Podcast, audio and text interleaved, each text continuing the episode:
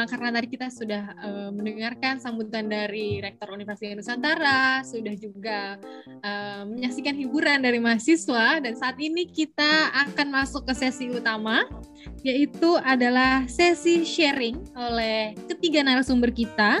Yang pertama akan didahului oleh Sami C dulu dan Claudio, lalu nanti akan dilanjutkan oleh Kakak Irwan gitu. Oh begitu. Begitu. terakhir. Yes, terakhir. Ya.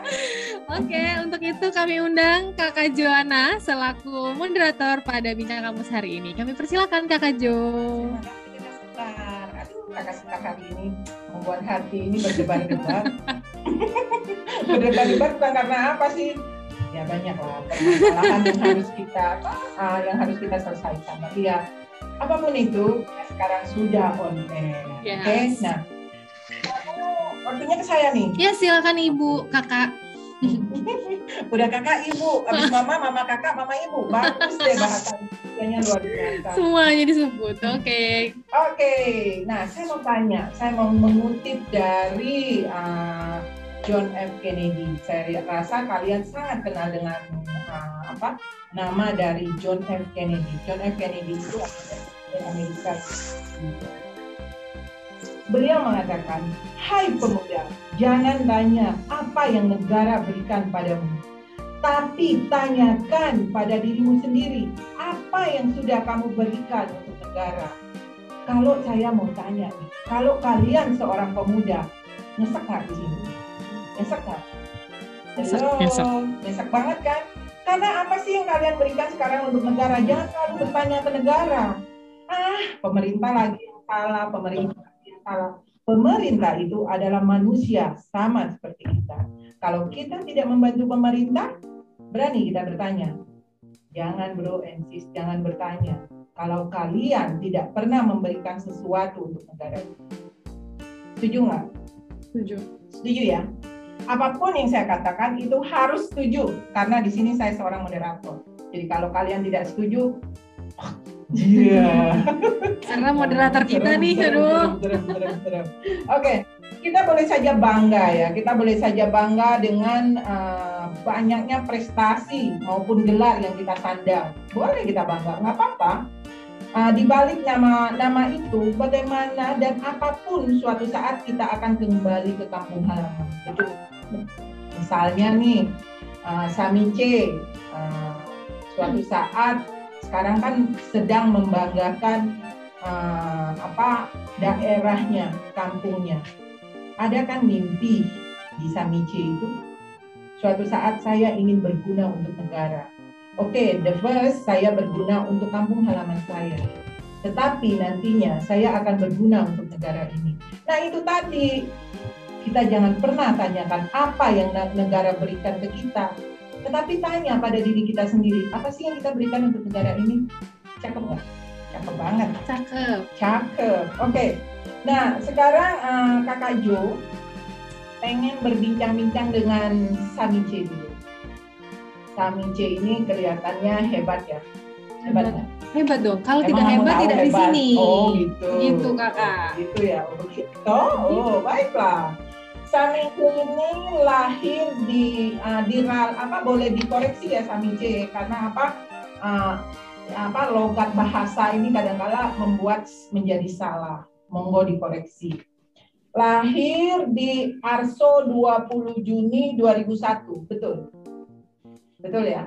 Berapa tahun kan? Hmm, 20 tahun. 20 tahun kita seumur. Aduh.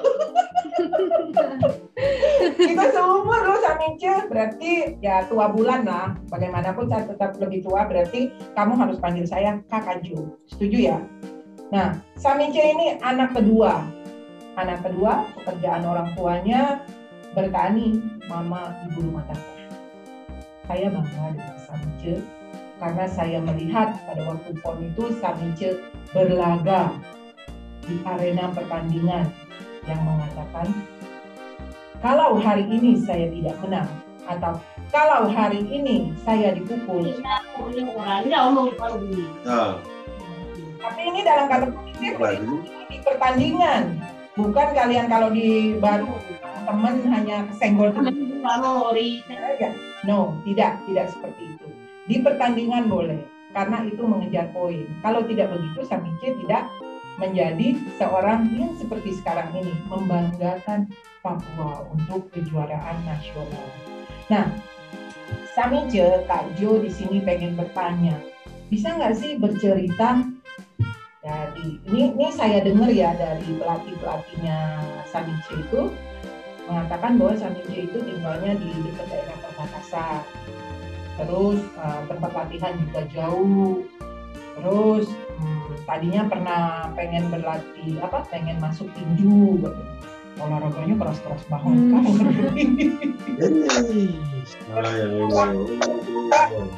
Jauh jogging berapa kilometer dari rumah gitu. bisa nggak sih Samice bercerita sedikit untuk kita banyak juga nggak apa-apa bercerita bagaimana Samice memberikan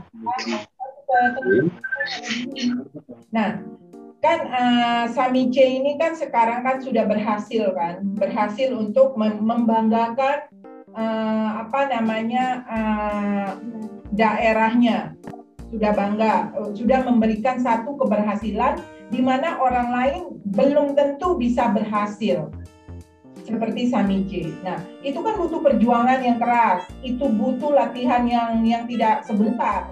Nah, Bu Jo di sini bersama Kak Eva pengen sekali mendengarkan pengalaman Samice itu sampai saat ini. Bisa Kak? Siap, bisa. Ya. Uh, saya untuk menceritakan pengalaman saya sampai berada di titik bisa juara di PON 20 Papua. Uh, awal saya dari kecil sudah suka dengan olahraga. Dari SD saya sudah suka dengan olahraga di kelas kelas 5 SD itu sempat bukan sempat sempat berlatih tinju dari SD kelas 5 sampai SMP kelas 2 semester 1. Dari situ uh, di SMP saya ada pendaftaran karate minat dan bakat. Awalnya saya tidak mau daftar. Saya tidak mau daftar terus teman-teman sudah banyak yang ajar. Ayo kita yang karate sudah teman sedang nanti saja sudah. Uh, kadang begini ada satu teman yang ajak saya untuk ikut. Teman cewek dia bilang uh, biasanya dipanggil Kerwin. Kevin, ayo sudah kita dua berlatihan sama-sama. Saya juga mau ikut. Ya dari situ saya terbuka dan tergerak hati untuk berlatihan karate sampai uh, kita mendaftar. Situ saya eh, dari situ saya pulang karena orang tua sempat tidak setuju ikut tinju karena olahraganya sangat berat jadi mama dengan bapak sempat tidak setuju untuk ikut tinju jadi saya pulang ke rumah saya kasih tahu ke bapak dengan mama saya bilang mama di SMP di SMP Negeri Satu Aso ada pembukaan minat dan bakat olahraga karate. Terus mama bilang ikut sudah. Cuman sebelum sama mama sebelum mama saya tidak mau ikut. Mama bilang kenapa? Karena uang baju mahal. Mama bilang berapa? Bilang dua ratus ribu. Waktu 2016 itu 200 ribu memang sangat susah. Dari puji Tuhan karena waktu itu ada berkat mau bilang kalau kau mau latihan mau belikan baju dan dari situ saya sudah dari situ sudah semangat untuk berlatih selama dua minggu saya berlatih ada kejuaraan Pangdam Cup 2000 Wali Kota Cup 2016 dari situ saya ikut pertandingan yang pertama kali. Tapi puji Tuhan, walaupun kalah dari situ. Kami halo, boleh saya Kak Eva boleh tayangkan video yang Sami C menang di saat pon kemarin sama video slide-slide-nya. Boleh ya? Kita lihat ya.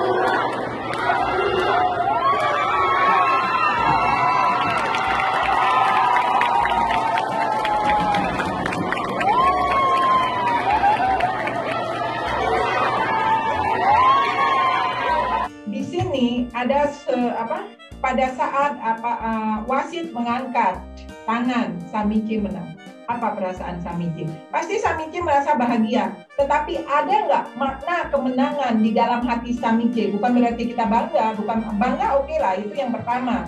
Tetapi makna kemenangan di dalam diri Samici itu apa?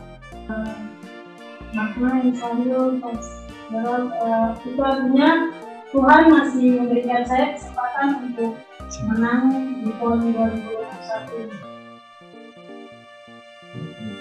Perasaan lain selain itu? Bersyukur. Tua nggak? Mama, dulu kok mahal kan beli baju karate 200 ribu. Sekarang saya punya satu M, Mama. Bisa beli segudang baju karate. Betul nggak? Terpikir nggak? terjadi perjuangan uh, orang tua gitu ya kan Bu ya yang berusaha untuk uh, anaknya gitu. Oh ternyata di kemudian hari anaknya membuahkan hasil yang sangat sangat sangat manis. Terpikir nggak ke orang tua begitu Samice? Uh, tidak terpikir kalau bisa berhasil ini.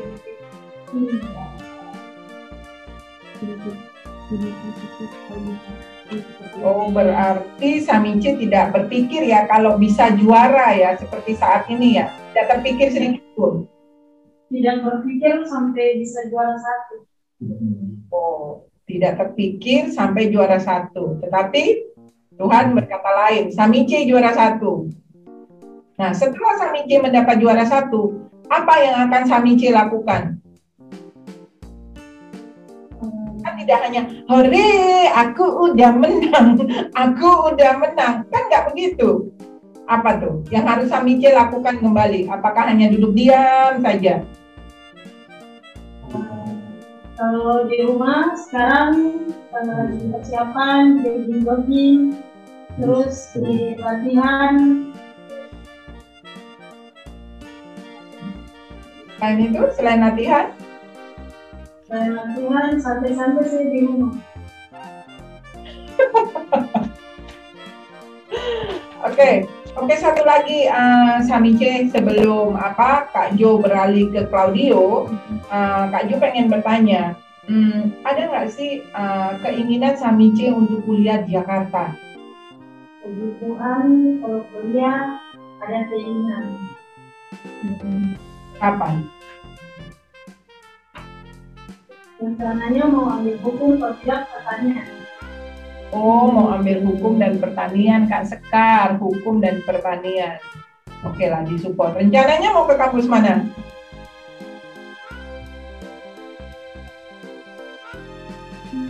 Masih belum tahu. Masih belum tahu ya? Oke. Kalau masih belum tahu, dipikirkan lagi ya. Karena di sini ada Undira, siap menampung Samici. Ini serius. Iya. Oke, Samici sekarang uh, Samici tunggu dulu. Pasti ada pertanyaan-pertanyaan lagi untuk Samici. Sekarang Kak Jo mau beralih ke Kak Dio. Claudio. Claudio, Claudio, Fernando, Neno Besi. Ya. Kak Eva, Kak Eva di apa di foto apa uh, videonya ditayangkan sama slide.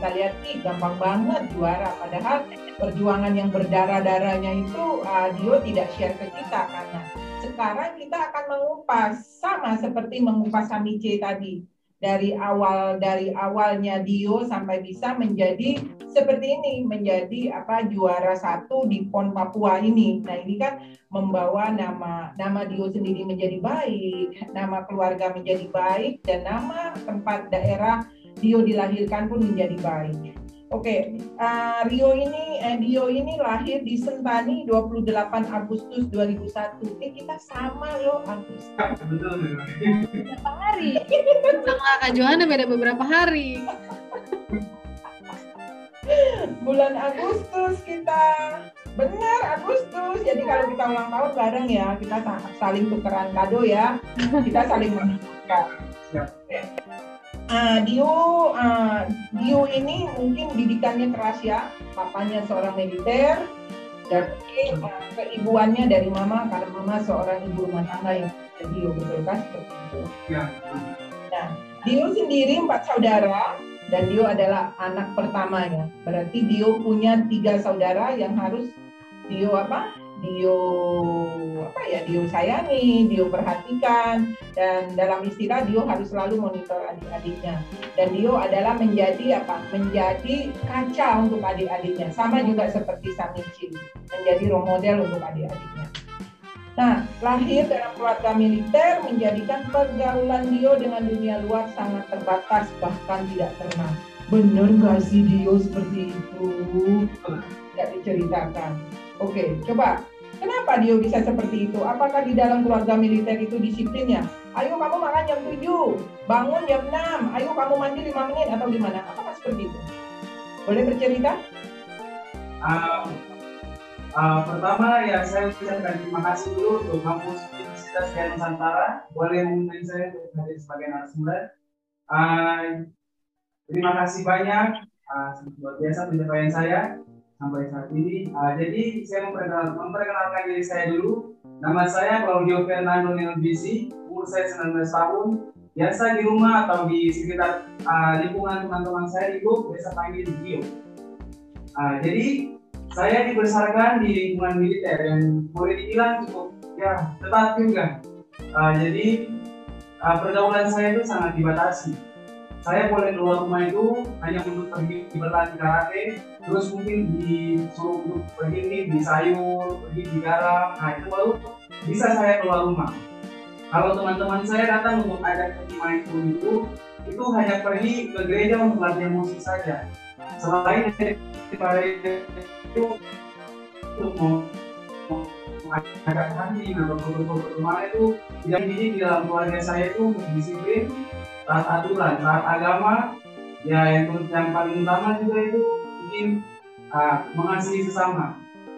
Itu. Kebetulan keluarga saya juga atlet juga, tapi papa saya atlet menembak, sekarang sudah jadi pelatih menembak.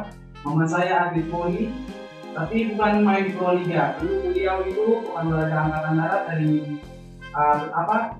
Inilah kayak pekan olahraga dari angkatan darat itu dari sendiri Nah, saya sendiri cuma melengsir jauh dari mama saya. Saya sendiri yang karate. Jadi awalnya saya mengenal karate itu di kompleks saya sendiri di Rindang itu ada yang buka olahraga karate. Jadi waktu itu masih kecil SD kelas 6 ya SD kelas 6 itu jalan-jalan itu jalan sore pergi habis latihan musik di gereja pulang dengan teman-teman terus lihat itu yang pakai pakaian seragam putih-putih akhirnya saya tanya-tanya itu olahraga apa ya dia bilang oh itu karate jadi di pikiran saya saat itu karate oh kayak Bruce di di di di di gitu pukul tendang lompat jadi pikiran saya kayak gitu terus saya wah keren juga keren keren keren juga kayak mau pengen ikut gitu jadi pengen ikut itu waktu itu belum misalnya kayak macam kayak pikir untuk prestasi tidak tapi pikirnya hanya untuk mau action saja untuk kayak Bruce gitu Nah, jadi setelah pulang ke rumah, saya apa konsultasi dulu sama papa dulu. Konsultasi dulu, papa bilang, kenapa mau ikut karate? Kenapa tidak nembak atau polik saja? Saya bilang kalau nembak memang itu membutuhkan fokus dan saya memang orangnya tidak sabaran. ya seperti itu. Terus kalau papa sendiri maunya saya waktu itu ikut kaki. Cuma saya uh, orangnya kurang minat ke olahraga permainan. Saya lebih senang olahraga bela diri atau kontak fisik. Saya minatnya di situ. Akhirnya uh, setelah itu diizinkan untuk ikut, untuk ikut dulu. Ikut saya latihan ada di sampai sampai kelas satu ada kejuaraan di Open 5 waktu itu pertama kali dan terakhir saya masuk rumah sakit karena karate jadi di partai final waktu itu saya masih pemula iya pemula main di kelas pemula main di kelas pemula saya juga salah juga. Seharusnya kalau mau main itu masuk final saya tidak boleh makan es dulu. Saya tidak boleh makan yang bis-bis dulu. Cuma saya anaknya suka makan. Senang dengan kuliner. Jadi makan terus saya. Sudah tahu mau masuk final tapi makan dulu. Masuk di dalam saya kena tendang dan asih di perut di perut saya. Akhirnya langsung sakit di ulu hati. Sakit itu jatuh langsung sesak nafas ya sesak nafas itu langsung dibawa lari ke ke RSAD rumah sakit kita kurang ya itu pengalaman pengalaman pertama dan terakhir saya masuk rumah sakit karena karate itu. Tapi itu tidak membuat saya untuk menyerah tidak itu menjadikan saya motivasi oh seperti ini karate oh seperti ini olahraga bela diri yang dikontak fisik ah itu membuat saya makin terpacu lagi kurang lebih seperti begitu kakak Oke Dio, bagus ya sharingnya Dio itu bagus. Tapi ada satu video. Bukan untuk dipamerkan semata-mata, tetapi ya bukan untuk menunjukkan kebolehan kita. Dalam arti kata kalau orang di sini anak muda di sini ngomong namun lebih kepada sopan, sopan santun dan peningkatan prestasi serta kualitas diri seseorang. Oke, kalau peningkatan prestasi kita sudah tahu lah. Tetapi yang pengen ditanyakan sama Kak Jo di sini, apakah karate itu membentuk dirinya Dio menjadi seorang yang sopan dan santun? Apakah mempunyai apa meningkatkan kualitas diri seseorang? Bagaimana pendapat Dio setelah itu pendapat Samichi?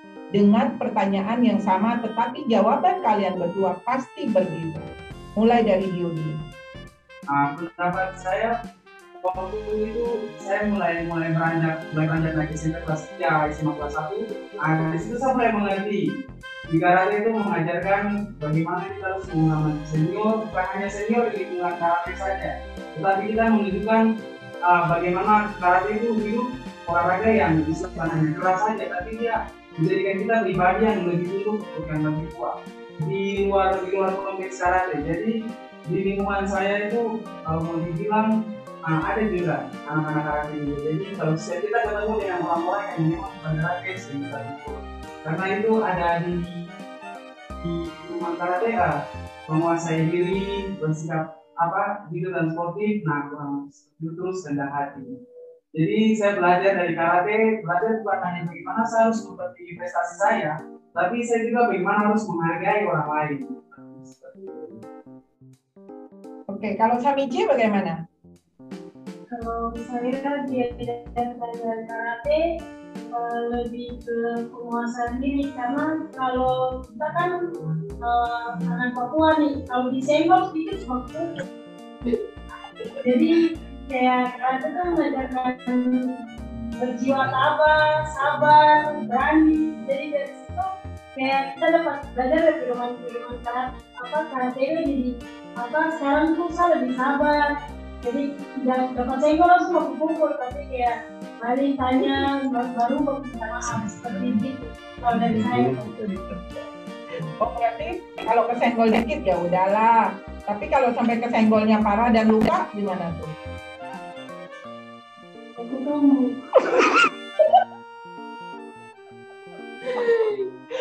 Jangan sampai jangan sampai lah. Tangkis. Masa dipukul balik?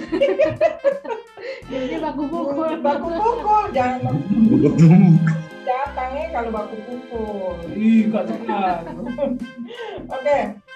Nah sekarang uh, ke ke Dio dulu Dio, apakah tantangan Dio selama ini dalam menjalankan apa bukan menjalankan ya dalam melakukan TC dan lain sebagainya sehingga Dio bisa seperti ini? Pertanyaan ini sama dengan nanti yang akan dijawabkan sama Samice.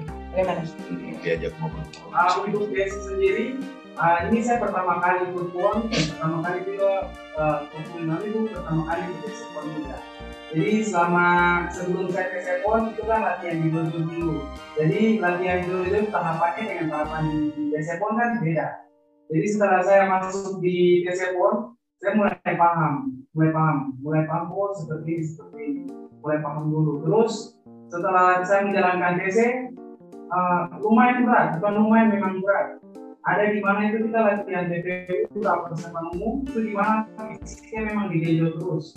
Sementara saya latihan di dojo kan cuma satu minggu tiga kali. Nah itu pun juga setelah latihan dari situ makan, guys, minum, minum minum yang manis-manis. Jadi kurang belum terbentuk dengan baik. Setelah saya masuk di Pon di TPU tahap persiapan umum itu mulai saya dikuras semua. nah, di situ uh, lumayan sampai muntah juga ada lemas ada ada rasa ingin menyerah juga ada tapi ya tetap bagaimana saya yang sendiri memulai saya harus akhiri dengan baik. Jadi uh, untuk tes sendiri bagi saya luar biasa. Luar biasa pengorbanan yang harus saya korbankan entah itu waktu untuk keluarga ataupun masa muda saya seharusnya di umur saya itu mungkin uh, sharing dengan teman-teman begitu hangout jalan sama-sama dengan teman pakai masa muda. Tapi saya mengerti ternyata masa muda saya saya harus korbankan untuk daerah saya untuk mama daerah saya terutama jadi kalau tuh kan mungkin masa muda saya saya pakai untuk membentuk nama negara. Itu saya dari saya. Terima kasih. Mantap kami gimana? Kalau saya sendiri uh, waktu masuk PC itu baru saja bulan Maret 2021 kemarin. Jadi PC sekitar 6 bulan. Jadi di masa-masa PC uh, yang salah sesulit itu menaik apa menaiki berat badan. Karena berat badan sebelumnya itu 61 dan saya harus berjuang kasih naik ke 68 ke 69 jadi tahap kasih naik berat badan itu sangat susah karena disuruh makan yang banyak, terus dibarengi dengan latihan. Jadi sempat waktu itu sempat uh, ya rasa susah di pergerakan karena saya punya berat badan yang 61 disuruh kasih naik ke 68 itu uh, dengan apa uh, berat jadi pas latihan itu sempat susah juga jadi mau apa menghindar ke kanan dengan ke kiri itu sangat tapi saya bersyukur sama Tuhan karena saya bisa ikut bergabung dengan tim PON untuk mengharumkan nama daerah itu saja keadaan saya. Oke. Berarti uh, apa namanya Samici dan Dio ini mempunyai kesamaan ya dalam menjawabnya. Intinya kalian pengen berguna untuk orang banyak. Intinya kalian pengen berguna untuk negara ini dan intinya juga kalian pengen berguna untuk diri kalian sendiri ya kan.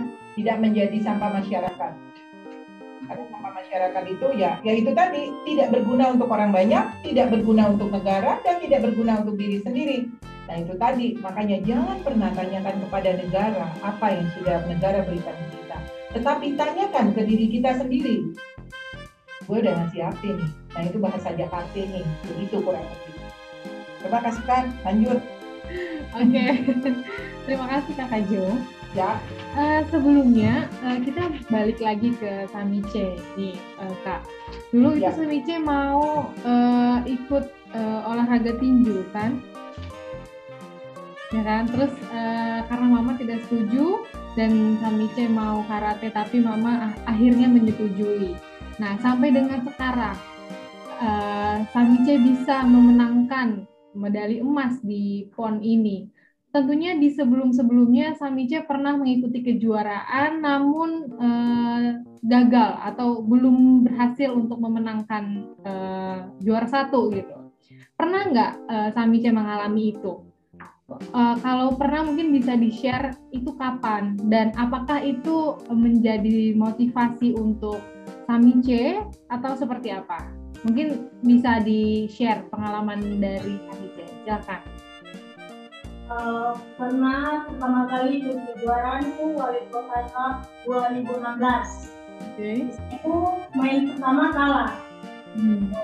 Karena kalah, saya keluar dari petani terus uh, lagi terus jadikan motivasi. Saya bilang kalau kali ini orang lain yang pukul saya, besok oleh saya yang pukul orang itu.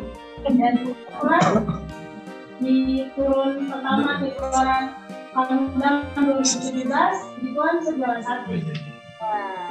Itu berusaha lagi sampai 2019 kejuaraan kejuaraan Piala Gubernur itu sempat kalah.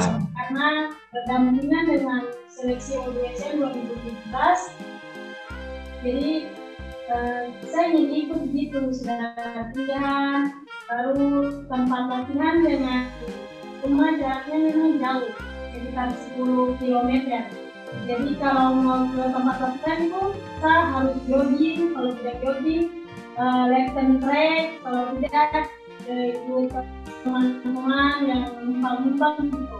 Sampai kemarin pas 2017 kalah di Piala Gubernur itu saya sangat kecewa sekali. Hmm. sampai nangis saya bilang ya di situ saya sudah down tapi ada satunya. Senior dia apa dia bilang Sance kalau kali ini kau gagal kau coba lagi 2018 pasti kau bisa. Dari situ saya coba bangkitkan saya punya semangat untuk latihan sampai akhirnya 2018, 2018 puji Tuhan saya mau di ODSM tingkat SMA dari Provinsi Papua. Oke, berarti memang ada perjalanan jatuh bangunnya dulu sampai sampai dengan saat ini. Nah, ini juga bisa dicontoh. Jadi, kalau kita mau berada di titik yang paling atas, dari bawah kita pasti akan merangkak dulu, akan jatuh, akan berdarah dulu. Kalau kita berhenti di situ ya sudah, kita hanya di situ saja ya teman-teman. Kalau misalnya kita terus berlatih, lalu uh, mendapatkan support, lalu kita bangkit, nah bisa jadi seperti Samici. Oh, di bidang apa pun itu. Setuju. Terima kasih ya Samice. Terus tadi apa namanya? Bilang katanya jarak latihannya itu uh, 10 km ya, benar? Kurang lebih? Iya, 10 km. Nah, uh, kalau misalnya tidak ada yang jemput, saya jogging. Hmm. kilo, 3 kilo aja udah naik tangga dari sini ke lantai taman. Udah ngap. Udah ngap. Kalau ini 10 kilo suruh jogging. Itu karena kurang berlatih. Kan juga kita berlatih. Oke. Okay. Kuliah di sini aja. kita untuk berlatih, berlatih nonjok, berlatih apa Oke, okay, kalau itu tadi dari Samice ya. Kalau sekarang dari Dio, pertanyaan pertanyaannya berbeda. Uh, katanya uh, Dio ini pernah demam panggung ya? Ah, kayak saya. Saya dong. Seorang Dio uh, peraih medali emas PON cabur karate pernah demam panggung. Kenapa itu Dio dulu? Demam panggung ini itu di dijual di mana ya? Di PON kemarin juga demam panggung juga. Nah, hmm. jadi itu dari dari Wisma di kita sebelum jalan ke Gor di Wisma itu saya mandi mandi sebelum jalan mandi tapi pas saya, saya kan sudah lari panas tuh apa relax relax dulu karena sakit buknya jadi bangun pagi tuh langsung saya bilang aduh hari ini hari hanya nih hari ini saya bertanding jadi saya yang Tuhan ini saya bisa atau tidak? Hari ini saya bisa atau tidak? Ini lawan saya. Ah, luar biasa. Apa mereka yang lolos di Prapon mereka yang terbaik semua. Bahkan ada yang timnas juga ada yang mantan timnas junior juga ada di situ. Antara saya saya ya begini begini saja jadi di bawah saja begitu tidak ada ikut. Saya pernah ikut itu tidak uh, teman mereka cari aja saya memilih untuk uh, mengalahkan rasa takut saya. Saya bilang kalau saya sampai hari ini saya bisa sampai ada saat saat ini uh, sampai bisa di titik ini ya uh, saya lanjut lagi. Jadi waktu itu di shower saya lagi mandi. Saya lagi mandi saya pikirannya saya bisa atau tidak nih ya ini lawan saya semua orang-orang pak orang-orang yang lulus dari Papua yang terbaik semua. Terus ada yang kelas ada yang mantan mantan senior juga.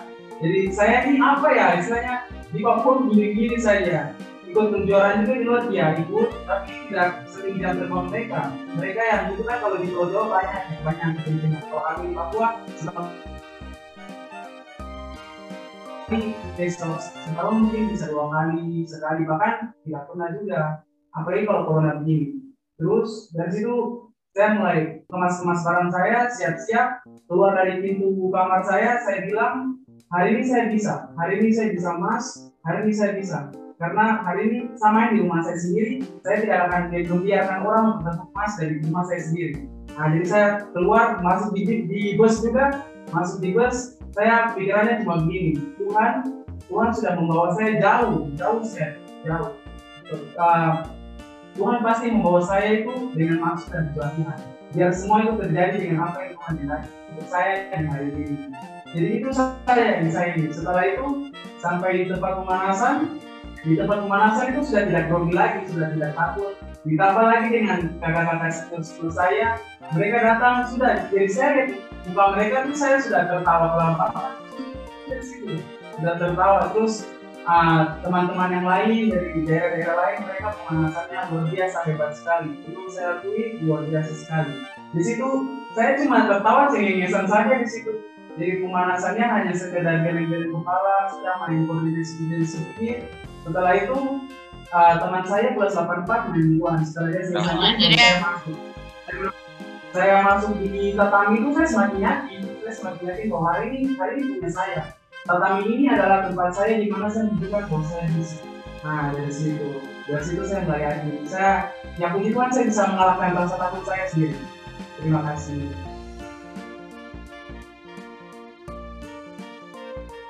itu insecure. Insecure dulu kan pasti tadi. Katanya di sana yang berlaga orang-orang hebat gitu kan. Insecure dulu. Emang kamu gak hebat Dio. Kamu ganteng kami jadi cantik. Kalian tuh harus bangga menjadi orang Papua. Satu pertanyaan saya apakah kalian bangga menjadi dilahirkan di tanah Papua? Uh, sangat bangga. Sangat bangga sangat bangga sekali bisa lahir dibesarkan di tempat ini di daerah ini sangat bangga luar biasa sangat bangga Jangankan kalian yang mau punya Papua, saya baru pertama kali Papua aja, saya ke Papua, saya bangga banget melihat Indonesia begitu indah. Padahal di awalnya saya takut ke Papua.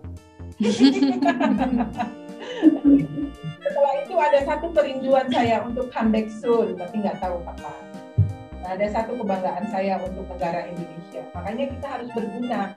Jangan tanyakan negara kasih kita apa, tetapi apa yang kita kasihkan ke negara, ya? Yakin ya itu. Nah, kalian harus siapkan kata-kata apakah untuk kata penutup nanti. keyword nanti. keyword Keyword ya, quote bisa quote quote aja quote Quote aja. Samice buat quote, nanti uh, Dio juga harus buat quote. Ya, quote-nya apa? Terserah. Kalian mau mengatakan ya ini Dio seperti ini karena Dio bangga menjadi orang Papua atau ini Samice walaupun kulitku hitam tetapi aku begitu manis. Setuju nggak? Ya, Samice dibilang begitu aja diem aja senyum Samice. Nah gitu dong. kan jadi cantik cantik Cantik. itu bahasa aku ya cantik jadi cantik. Oke lanjut Kak. Oke, ini pertanyaan untuk eh, Dio dan Samice. Eh, di perjuangan yang sampai saat ini, siapa sih support system untuk Samice dan Dio? Support system. Kalau sport saya dari kedua orang tua, mama dengan bapak. Oke, lalu ada sistem?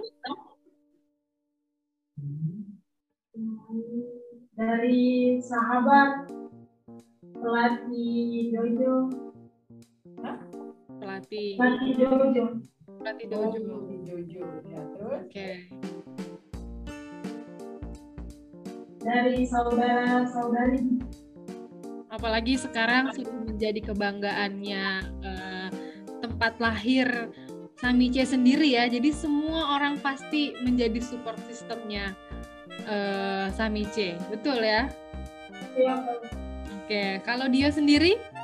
Uh, support system saya itu dari orang tua saya. Terus uh, support system saya itu Alkitab. Karena kalau saya buka Alkitab baca kayak ada sesuatu yang ya luar biasa. Hanya tiga itu system saya. Berarti kamu berhasil itu uh, dari diri kamu dulu mau, baru orang-orang lain itu mendukung kamu. Kalau kamunya tidak mau, sedangkan orang lain mendukung, kamu tidak akan menjadi Dio seperti ini. Kamu tidak akan menjadi Dio yang sekarang duduk di sini, sama seperti kami. Berarti kalian punya apa? Kalian punya sesuatu di dalam diri kalian yang menjadi motivasi kalian untuk menjadi seperti ini. Oke, teruskan dan jangan hilangkan itu. Ya, karena motivasi diri sendiri itu kekuatan yang luar biasa dibandingkan orang lain yang memberikan motivasi. Contoh misalnya nih, Bu Jo ngomong udah koer-koer nih, udah koar-koar ke mahasiswa sampai berbuih. Kalau mahasiswanya tidak ada keinginan dari sininya, ya nggak bisa juga. Karena apa? Support system yang ditanyakan sama Kak Sekar itu jawaban yang paling bagus itu datang dari hati dan sungguh. Itu baru bagus. Betul nggak Kak Betul. Karena kalau itu dari hati, nggak jalan itu Bu. Ya. Nah, kan? Seperti Profesor kami, Profesor Suharyadi, uh, Rektor Universitas Dian Nusantara mengatakan di dalam bukunya mendidik dengan hati.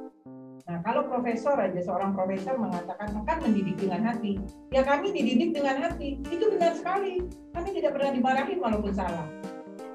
Ditegur. Nah, hanya ditegur.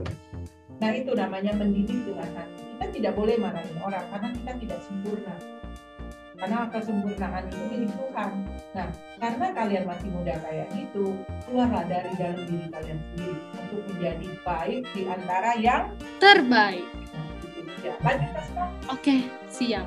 Oke, okay, mungkin uh, so, dulu ya. Uh, mungkin ini Bu, apa namanya Kak? Hmm, setelah ini apa yang akan dilakukan oleh Samice dan Dio?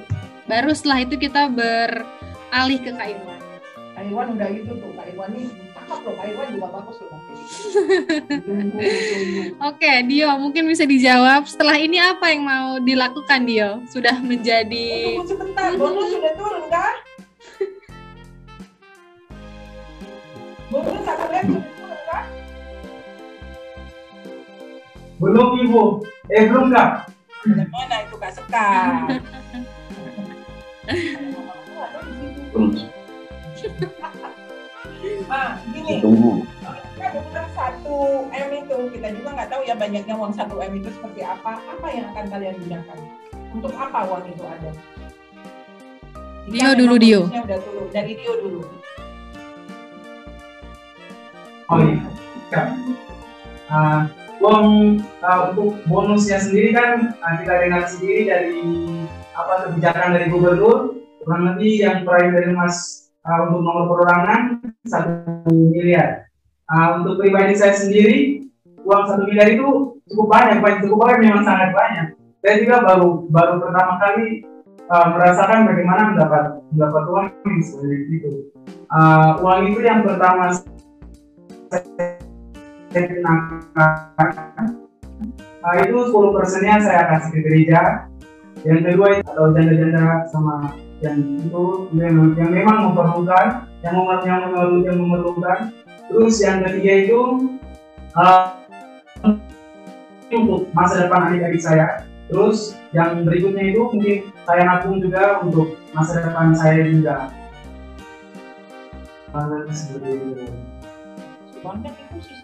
Mulia sekali Dio ini. Ya, mulia banget ya. Coba kalau kita punya satu M, bingung kan mau ke mana? Oke, sekarang Sanike kalau saya sendiri rencananya mau kasih 10% untuk gereja dan sebagai pertumbuhan yang kedua mau bangun rumah. Oh bangun rumah. Untuk mama ya? Untuk mama dan bapak. Oke. Okay. terus Yang ketiga mau tabung untuk masa depan. Oh. Apakah ini semua sudah cukup, Dio dan Samice? Perjuangan yang sudah kamu lakukan, apakah ini sudah cukup? Ah, masih belum. Ini ini bukan akhir dari segalanya.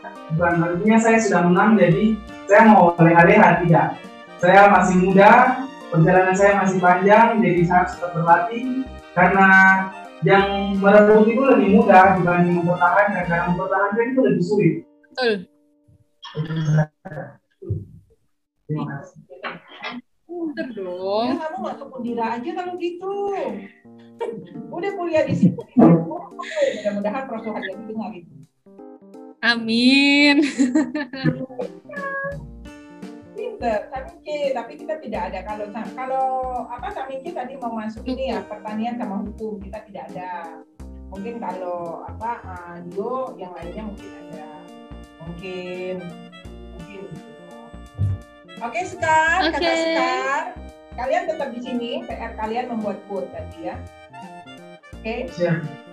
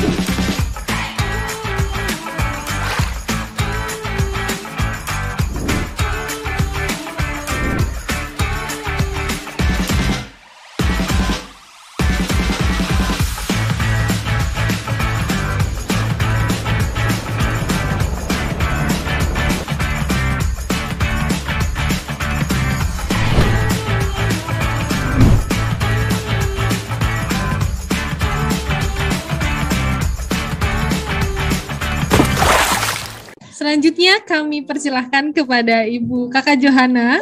Maaf.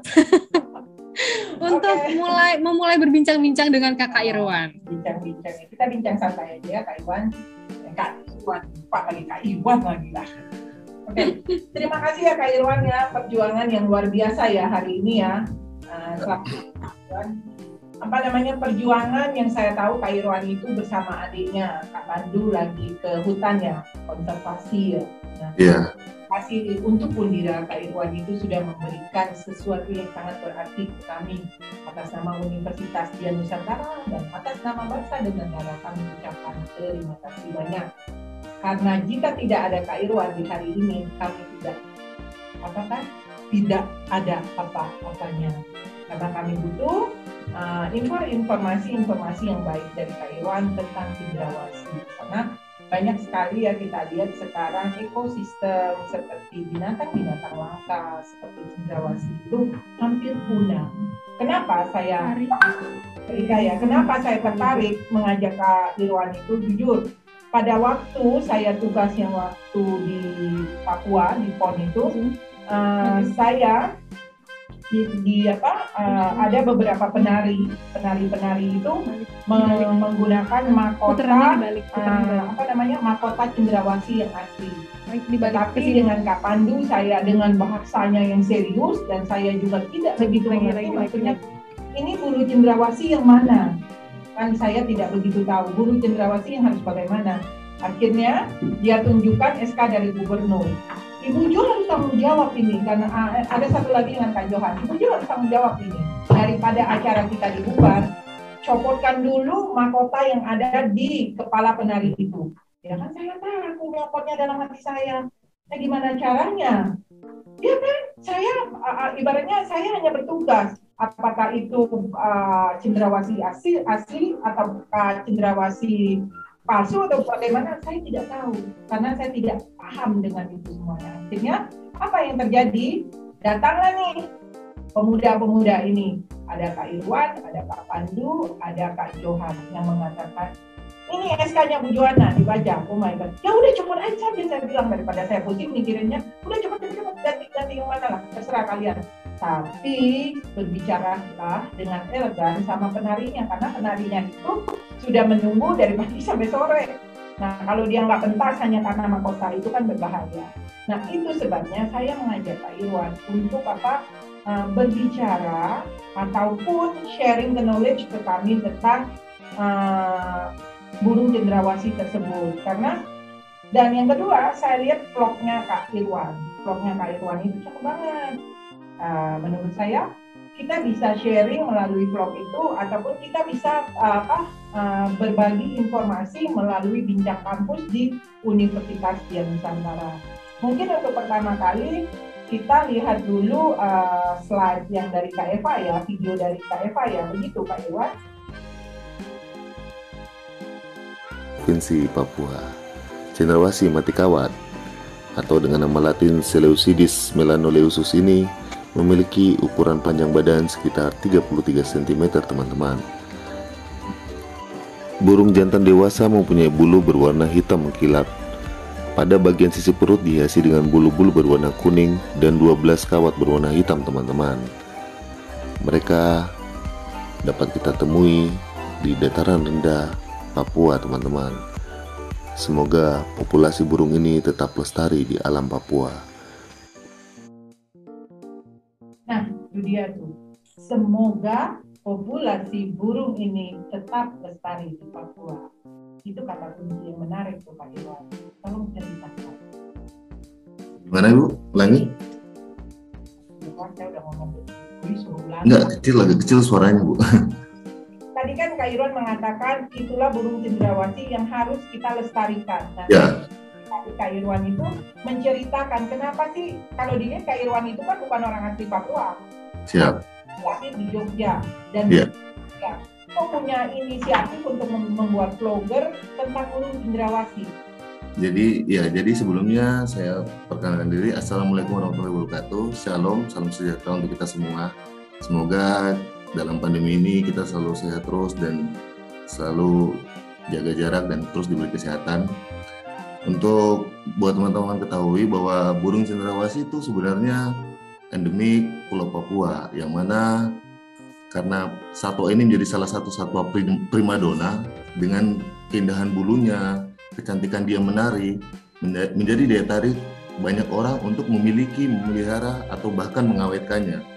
Itu yang mendorong saya secara pribadi bagaimana untuk apa melestarikan burung ini melalui ya vlog-vlog yang saya tampilkan lewat YouTube ini sehingga teman-teman di rumah atau teman-teman di luar Papua dapat teredukasi dan paham bahwa burung ini sudah langka dan perlu dilestarikan dan menjadi ikon Papua sendiri.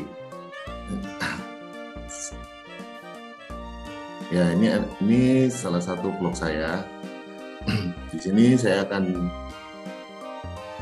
di sini saya ingin berbicara tentang bagaimana bagaimana persebaran burung cendrawasih itu. Tolong Mbak Eva ya, mengenal burung cendrawasih. Dilanjut lagi Mbak Eva. Oke.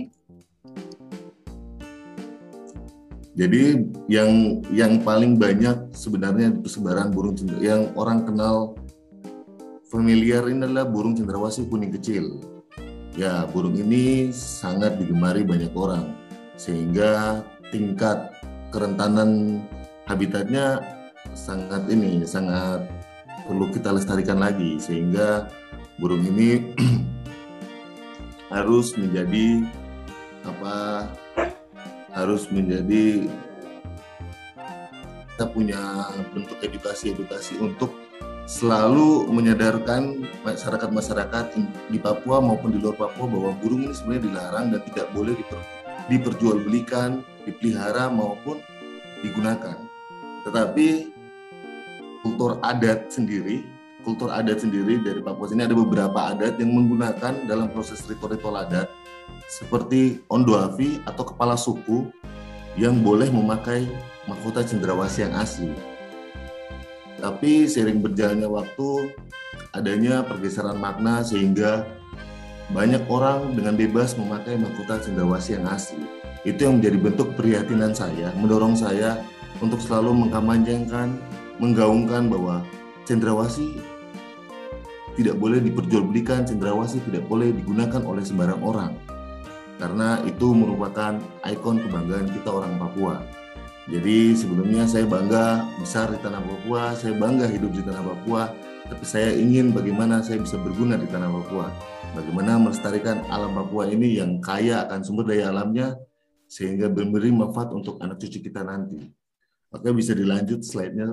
Sebentar, sebelum dilanjutkan, sebentar saya mau tanya apakah uh, di Papua itu sendiri burung cendrawasih ini akan punah? Dan apakah memang ada yang mengambil bulu-bulu burung cendrawasih ini? Maksudnya gini apakah orang Papuanya sendiri yang mengambil bulu burung ini? Apakah ada pemburu-pemburu liar yang datang dari luar Papua?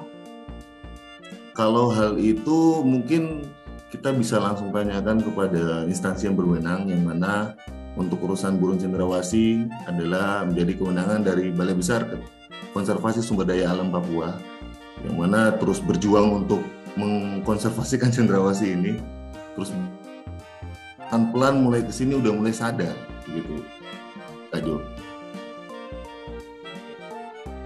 Berarti dalam arti kata burung cendrawasih ini tetap masih hidup ya dan masih banyak boleh dikatakan masih banyak di Papua boleh. Masih banyak. Masih banyak sekali di Papua, masih banyak dan mungkin tapi daerah persebarannya sudah mulai masuk. Kalau dulu itu mereka bisa bermain di pinggiran-pinggiran kampung. Sekarang sudah agak ke dalam, agak jauh ke dalam untuk kita bisa temui, Kak Jo. Masuk hutan maksudnya kalau Iya. Kalau kalau mereka ke rumah penduduk itu maksudnya. Di sekitar kampung itu sudah terdengar suara-suara bulu cendrawasih kalau dulu, tapi sekarang sudah mulai agak jauh ke dalam itu karena karena banyak faktor karena sudah adanya pembukaan-pembukaan lahan, adanya aktivitas-aktivitas manusia yang mulai rame sehingga burung itu merasa tidak nyaman. Jadi burung itu sebenarnya sangat sensitif Kak Jo.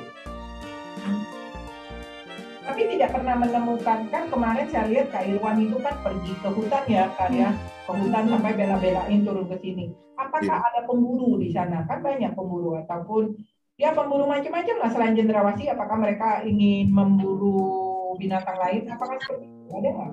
Oh ya kebetulan kebetulan kemarin saya diajak sama teman-teman dari BKSDA sebenarnya untuk melakukan apa ya ini apa inventarisasi populasi cendrawasih. Kita naik di ketinggian 700 yang mana habitatnya masih banyak sekali di daerah pegunungan Siklop yaitu kita harus tetap jaga lestarikan burung cendrawasih ini kebanggaan tanah Papua kebanggaan semua masyarakat Indonesia yang mana Papua kaya akan sumber daya alamnya. Sehingga saya harap teman-teman di rumah bisa melestarikan alam bisa ikut berperan aktif lah tidak apatis terhadap lingkungan. Terutama cendrawasih dan satwa-satwa liar lainnya yang masih sebenarnya masih banyak yang dilindungi di Papua ini bukan hanya cendrawasih saja. Gitu Kak Jo. Gimana Kak Jo? Saya pengen tanya, ini yeah. kan ini. arti penting burung cendrawasih bagi masyarakat Papua apa sih pentingnya? Jadi burung cendrawasih itu sebagai simbol, sebagai simbol atau totem untuk beberapa beberapa acara-acara adat yang ada di Papua sini, yang mana sangat disakralkan sebenarnya untuk perlakuan pemakainya itu sangat disakralkan karena yang hanya bisa memakai burung cendera mahkota burung cendrawasih itu hanya ondo afi atau kepala kepala suku Tajo. Sehingga siapa pun di luar dari garis keturunan ondo afi tidak boleh menggunakan mahkota cendrawasih yang asli. Berarti mereka boleh membunuh cendrawasih dong kalau mereka boleh memakai mengambil bulunya. Jadi sebenarnya sebenarnya bukan itu zaman dulu itu ada ada ada apa beberapa ritual-ritual yang mungkin mereka tidak mengambil. Cuman dulu tuh populasi burung cendrawasih itu sangat banyak. Tetapi mereka kan sering menari. Bulu-bulu itu sering jatuh itu yang mereka ambil. Oh begitu bukan berarti mereka membunuh ya. Ya burung itu dulu populasinya kalau sekali main di satu pohon bisa bisa 20 20 ekor sampai 30 ekor. Dan mereka menari berkelahi. Itu yang bulunya kadang jatuh diambil orang tua dulu pada zaman dahulu. Penggunaannya seperti itu. Tetapi makanya ada pergeseran makna dari mahkota itu sehingga siapa pun untuk acara-acara instansi biasanya digunakan. Itu yang sangat disayangkan. Dalam kesempatan ini saya ingin saya ingin ngomong bahwa sebenarnya cendrawasih itu milik kita semua jangan pernah diperjualbelikan jangan pernah dipelihara biarkanlah dia hidup di alam di alam bebas gitu. okay. Oke lanjut Kak, ini kan ada slide-nya mungkin mau dilanjutkan, Mangga? Boleh. Jadi persebaran persebaran cendrawasih itu pada umumnya di hutan dataran rendah Kak Jo, yang mana ini apa ketinggiannya tidak tidak terlalu tidak terlalu tinggi dan biasanya di dekat pesisir banyak sebenarnya kita temui di dataran-dataran rendah di Papua bagian utara dan Papua bagian selatan. Ada video saya, video saya yang cendrawasih kuning kecil bisa diputarkan, Kak Jun. Inilah dia burung cendrawasih kuning kecil atau Paradisai minor. Merupakan burung yang berasal dari genus Paradisai yang mempunyai bentuk dan warna bulu yang sangat indah, teman-teman. Jenis ini merupakan salah satu burung yang termasuk dalam kategori super cantik sehingga disebut sebagai burung surga dan bisa kita temukan di Provinsi Papua dan Papua Barat teman-teman. Burung cendrawasih kuning kecil hidup berpoligami teman-teman. Ketika musim berbiak setiap pagi hari individu jantan akan memamerkan bulu melalui tariannya yang unik dan dipamerkan kepada beberapa individu betina teman-teman. Salah satu individu betina yang tertarik akan dikawini oleh sang jantan dan beberapa minggu betina akan bertelur dan mengerami telur hingga menetas teman-teman Serangga dan buah-buahan adalah pakan dari jenis burung ini. Burung ini merupakan salah satu jenis perburuan favorit oleh manusia karena burung ini memiliki keindahan bulu yang sangat indah teman-teman. Itu sekilas tentang bagaimana cendrawasih di alam liar. Mungkin apa teman-teman masih banyak yang belum paham bagaimana kehidupan cendrawasih di alam liar. Oke, kita lanjut lagi, Kak Jo. Next. Next. Ya ini adalah cendrawasih sebagai simbol dari beberapa masyarakat adat di Papua. Jadi yang boleh memakainya hanya kepala suku atau ondo afi. Jadi di sekitar situ tidak ada yang bisa memakai burung cendrawasih yang asli, Kak itu yang mendapatkan bulu bulu yang dipakai di kepalanya itu berarti itu yang jatuh gitu ya dimaksud Kak Irwan tadi. Ya pada zaman dulu itu jatuh biasanya jatuh. Tapi seiring sekarang banyak perburuan sehingga kita tidak bisa pungkiri. Ya banyak yang melakukan penembakan penembakan itu. Tapi pelan-pelan kita terus semangat untuk memberi penyadartahuan kepada masyarakat mensosialisasikan bahwa burung ini memiliki hak untuk hidup dan biarkan dia hidup sebagai simbol kebanggaan tanah Papua. Oh berarti ini ini ya berarti Kak Sekar ya sekarang ini kalau boleh kita apa kita katakan mereka mencari jalan pintas ya kan jalan kalau dulu kan bulu yeah. yang diambil kalau sekarang yeah. kan sekarang main darderdor mungkin mungkin nggak sih seperti itu? Iya ada kemungkinan seperti ada kemungkinan seperti itu ya karena banyak hal lah permintaan biasanya dari luar Papua yang kebanyakan Kak Irwan mau tanya boleh dong, misalnya apakah orang Papua itu sendiri mencintai burung cendrawasih ini? Apakah sangat menjaga burung cendrawasih ini sendiri? sangat menghargai dan mencintai burung cendrawasih. Mereka bangga sebenarnya memiliki burung cendrawasih. Mereka sangat antusias ketika kadang kami memberi apa memberi masukan, memberi ini. Cuman perlakuan mereka terhadap burung cendrawasih itu yang mungkin masih banyak yang ini menganggap bahwa dengan membunuh, meng- mengoleksi itu sebagai bentuk kecintaan, tapi sebenarnya kan membiarkan dia di alam, membiarkan dia hidup di alam itu sangat sebenarnya sangat luar biasa menurut saya. Karena kita punya tanggung jawab moral kan untuk cendrawasih ini sendiri. Ada salah satu apa orang asli Papua namanya Pak Alex Simon yang mana beliau melestarikan burung cendrawasih ini. Beliau memakai jasa paket wisata burung cendrawasih untuk melihat burung cendrawasih bermain di alamnya di halaman rumah beliau. Nanti kalau teman-teman yang dari luar Papua mau datang sini silakan berkunjung ke situ. Nanti saya bisa mengantarkan. Di sana. Dan melihat langsung bagaimana burung cendrawasih dilestarikan di sana. Suatu saat kita akan kembali Oke, kalau begitu berarti orang Papua sendiri tahu ya kalau burung cendrawasih itu kan punah. Makanya itu aslinya yang tinggal di hutan-hutan itu. Ya, bu, bahkan ada ada beberapa yang belum belum pernah melihat langsung burung cendrawasih itu. Orang Papua yang belum lihat langsung burung cendrawasih ada beberapa dan mungkin masih banyak. Tapi dengan dengan cara saya membuat vlog, saya ingin memberitahu bahwa ini loh kehidupan burung cendrawasih di alam liar. Mereka menari dengan indah, mereka bisa menari dengan bebas, bisa berinteraksi dan itu menjadi suatu apa ya kebanggaan kita sendiri bahwa kita memiliki burung yang sangat indah ini di Pulau Papua yang hanya ada di Pulau Papua. Gitu. Tidak ada di apa di luar Papua masalahnya. gitu, Oke. Masih ada slide-nya? Masih ada slide-nya itu. Nah. Jadi sekilas mengenal alam Papua ini untuk teman-teman ketahui Papua itu memiliki landscape terlengkap. Merupakan wilayah ada datarannya, ada ekosistem lautnya, pesisir sampai ada puncak pegunungan bersalju. Yang mana puncak pegunungan bersalju itu sebenarnya masuk dalam Taman Nasional Lawrence. Ada di Wamena sana.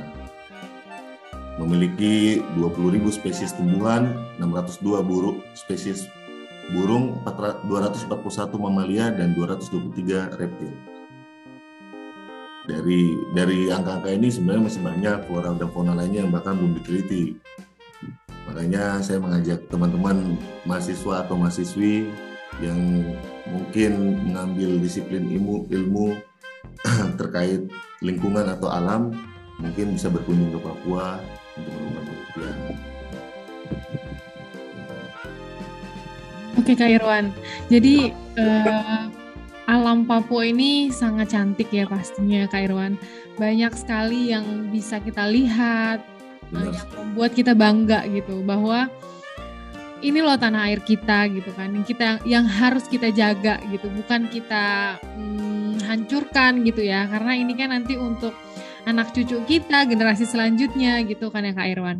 Iya. Nah terus kalau pertanyaan dari aku pribadi nih kak, banyak orang menganggap bahwa Papua ini eh, apa ya menyeramkan gitu ya, takut ya gitu ya. Nah ini sebenarnya yang harus diluruskan ya kak Irwan. Selain eh, tentang alam Papua, tentunya ini juga penting gitu, karena ibarat kata ini tuh image dari Papua gitu ya bu ya.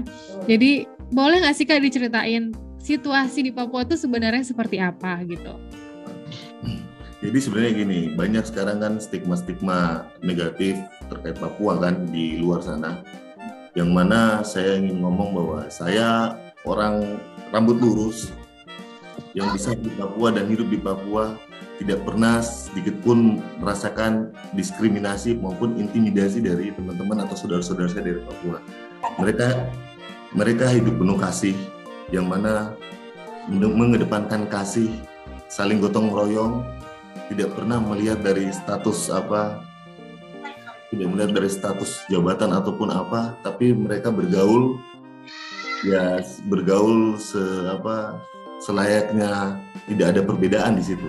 Itu yang saya rasakan Kak Sekar dan Kak Jo.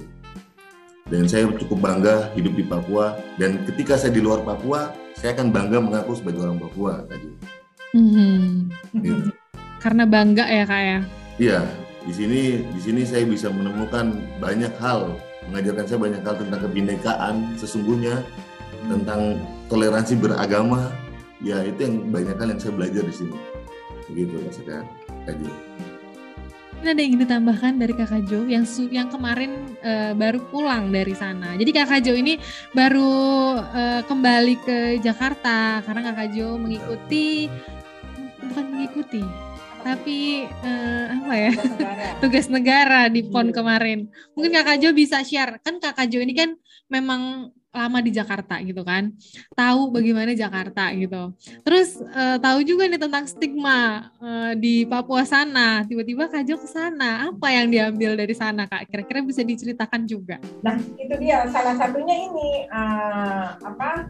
Selain tugas negara, saya mendapatkan teman-teman yang begitu baik, Kak Sekar, termasuk apa? eh, ada di sini ada Kak Asi mungkin ya yang ikut, ada teman-teman yang waktu itu tergabung di dalam panitia untuk cabur karate. Tapi yang sering saya ajak berkomunikasi di saat-saat crowded itu ya ini orang-orangnya ada Kak Irwan, ada Kak Mandu, ada Kak Johan, satu lagi ada Om Herman yang sering saya omel-omelin. Tapi di balik itu semua, saya menemukan ada sesuatu yang bisa saya ajak kerjasamakan. Maksudnya dalam arti kata, kita bisa mengedukasi banyak orang, kita bisa memberikan sesuatu tentang Papua. Ah, Kita menghilangkan stigma-stigma yang kadang-kala membuat hati ini ketakutan. Padahal kalau kita datang ke sana sama seperti kata Kak Irwan tadi, mereka penuh kasih, mereka baik, mereka Toleransi. membantu, toleransi, dan mereka pun tidak mau menyakiti kita. Tapi kan kadang-kala ya begitulah, kita juga tidak tahu ya kenapa kadang-kala stigma itu selalu ada, selalu dan selalu ada. Ya kita sama-sama berdoa aja, kita selamatkan Papua ini agar stigma-stigma negatif itu tidak ada karena alam Papua ini begitu indah, begitu mempesona. Itu luar biasa bagaikan permata yang ada di semak belukar. Iya. Keren. Oke, lanjut ya Kak Irwan ya. Iya, jadi ini banyak hal yang terkait konten-konten saya itu sebagai berikut interaksi masyarakat dengan kawasan hutan. Itu yang kadang saya selalu tampilkan di vlog-vlog saya, yang mana saya belajar banyak sebenarnya dari banyak orang-orang konservasi, khususnya dari instansi-instansi terkait. Saya belajar banyak di mana apa mereka mengelola hutan secara lestari. Jadi interaksi masyarakat dengan kawasan hutan itu terbagi tiga ada masyarakat yang asli yang mana sudah menjadi turun-temurun berada di dalam kawasan hutan atau pemilik hak wilayah. Jadi sebelumnya buat Mbak Sekar dengan Kak Jo bahwa tanah Papua ini adalah sejengkal tanah Papua itu tanah yang bertuan. Jadi memiliki hak wilayah Hmm. ya terkait adat-adatnya. Yang yang kedua pendatang lama, masyarakat yang datang sebelum kawasan hutan ditetapkan pemerintah. Jadi ada kita tahu beberapa banyak kawasan hutan yang mana ada hutan lindung, cagar alam, dan mungkin hutan produksi sehingga sebelum kawasan itu dibentuk masyarakat sudah ada masyarakat pendatang yang sudah tinggal di situ. Dan yang yang terakhir masyarakat pendatang baru yang mana mereka apa baru tinggal setelah hutan ditetapkan. Hal ini yang menjadi perhatian saya untuk terus mendekatkan diri kepada mereka agar menjaga hutan yang sudah ada sekarang untuk tempat mereka mencari makan, untuk tidak membuka-buka lagi hutan-hutan yang baru yang masih bagus, tidak dibuka lagi, tidak ditebang lagi pohon-pohonnya, tapi justru menanam pohon-pohon yang baru untuk anak cucu kita. Ada beberapa video saya interaksi saya dengan masyarakat bisa ditunjukkan sama Mbak Sekar sama Kak Jo. Eh, iya kan ke di sana tuh. Sekarang begini kakak tanya, kalau hutan sudah tidak ada jadi kota, Dai mau ini mau main-main di hutan bagaimana? Tidak bisa tuh? Eh, mau lihat burung di mana? Sudah bisa tuh? Burung kan jadi Burung, iya tuh. Kalau hutan sudah jadi kota, jadi perumahan, Dai terus dapat air, air, air lagi sudah ada tuh. Itu tidak. Makanya besar harus jadi polisi kehutanan, eh? Betul tidak?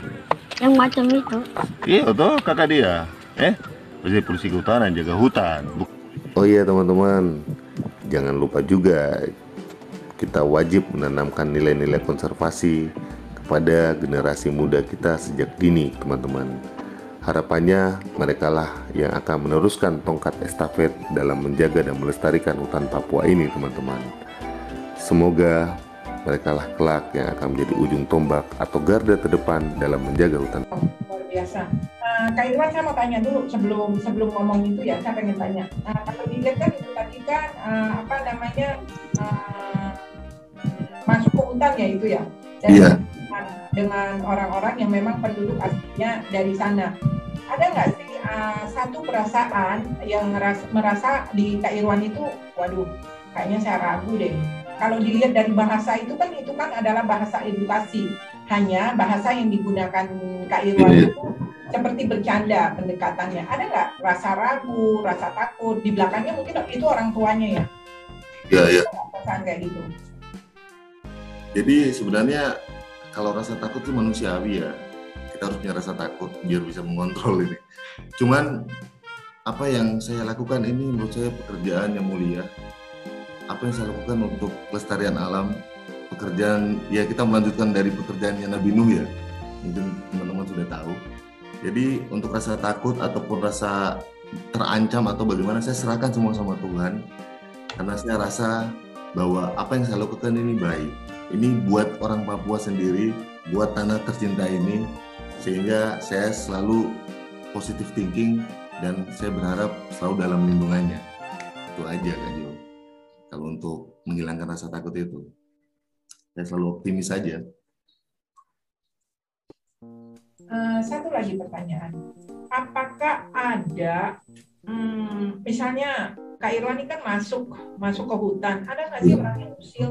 Kalau dilihat kan, kalau dilihat dari uh, bentuk wajah, bentuk kulit agak berbeda kan sama penduduk asli. Apakah pernah mereka mengatakan uh, dalam arti kata kamu ngapain sih ngurusin kita? Ngapain sih kamu harus mengurusin tanah Papua? Pernah nggak sih ada orang-orang yang mengatakan seperti itu? Ya kadang itulah, kadang apa itu banyak kendala, eh ada beberapa kendala yang seperti itu.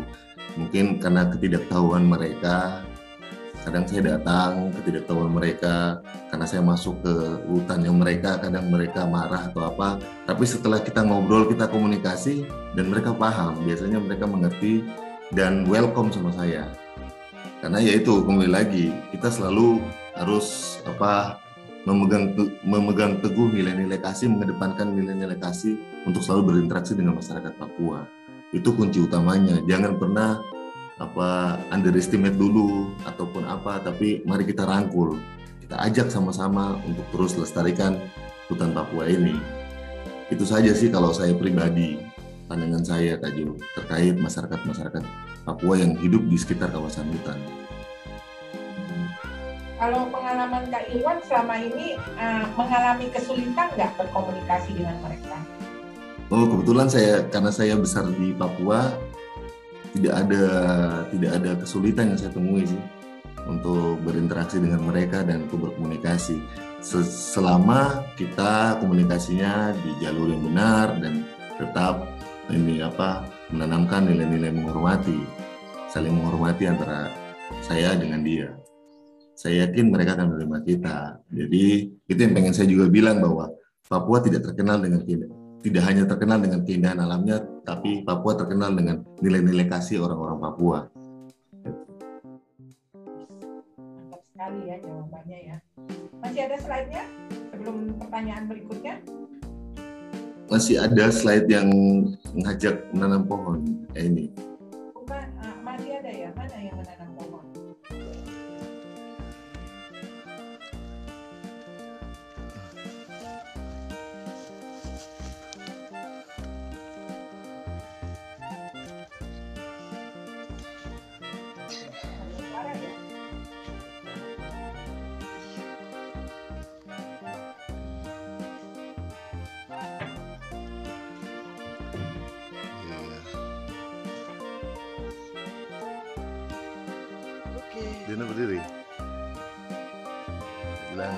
ayo tanam pohon bilang biar air mengalir lagi. Oke. Nah kalau dilihat di situ kan menanam pohon, apakah tanaman itu, maksud saya tanaman itu Kak Irwan sendiri yang membawa ataukah mereka sudah punya apa polybag ya namanya ya? Apa Oh. Jadi jadi tanaman-tanaman itu kemarin saya saya ikut serta sih itu. Itu sebenarnya kegiatan dari apa ya Balai Besar Konservasi Sumber Daya Alam. Jadi saya ikut berkecimpung di situ Oh, karena saya ingin berbuat banyak untuk alam ini. Kenapa? Kak Irwan membawa tanaman untuk mereka. Iya itu dari Balai Besar Konservasi Sumber Daya Alam dalam apa pelestarian kawasan cagar alam. Jadi sekitar kawasan daerah penyangga itu diperbaiki, di apa kembalikan vegetasi vegetasinya yang terbuka. Jadi saya ikut serta aja. Apa masih kurang pohon di Papua itu? Harus menanam pohon lagi. Bukan selama kita berpikir masih kurang, selama kita berpikir masih kurang, nanti yang yang ada apa kita malas tahu atau apatis seperti itu. Tetap terus punya kewajiban untuk menanam pohon dan melestarikan hutan karena pohon itu sumber oksigen buat kita gitu loh Kak Jo. Kalau tidak ada ketertarikan atau tanggung jawab moral kita untuk menanam pohon atau mencintai lingkungan yang ada alam ini nanti hancur Kak Jo. Oh, jenis tanaman apa aja Kak yang ditanam? Jadi ada jenisnya dari jenis kayu merbau. Apa? Kayu merbau, Oh, kayu merbau. itu tanaman maksudnya tanaman yang besar Tangkap tanaman jangka panjang.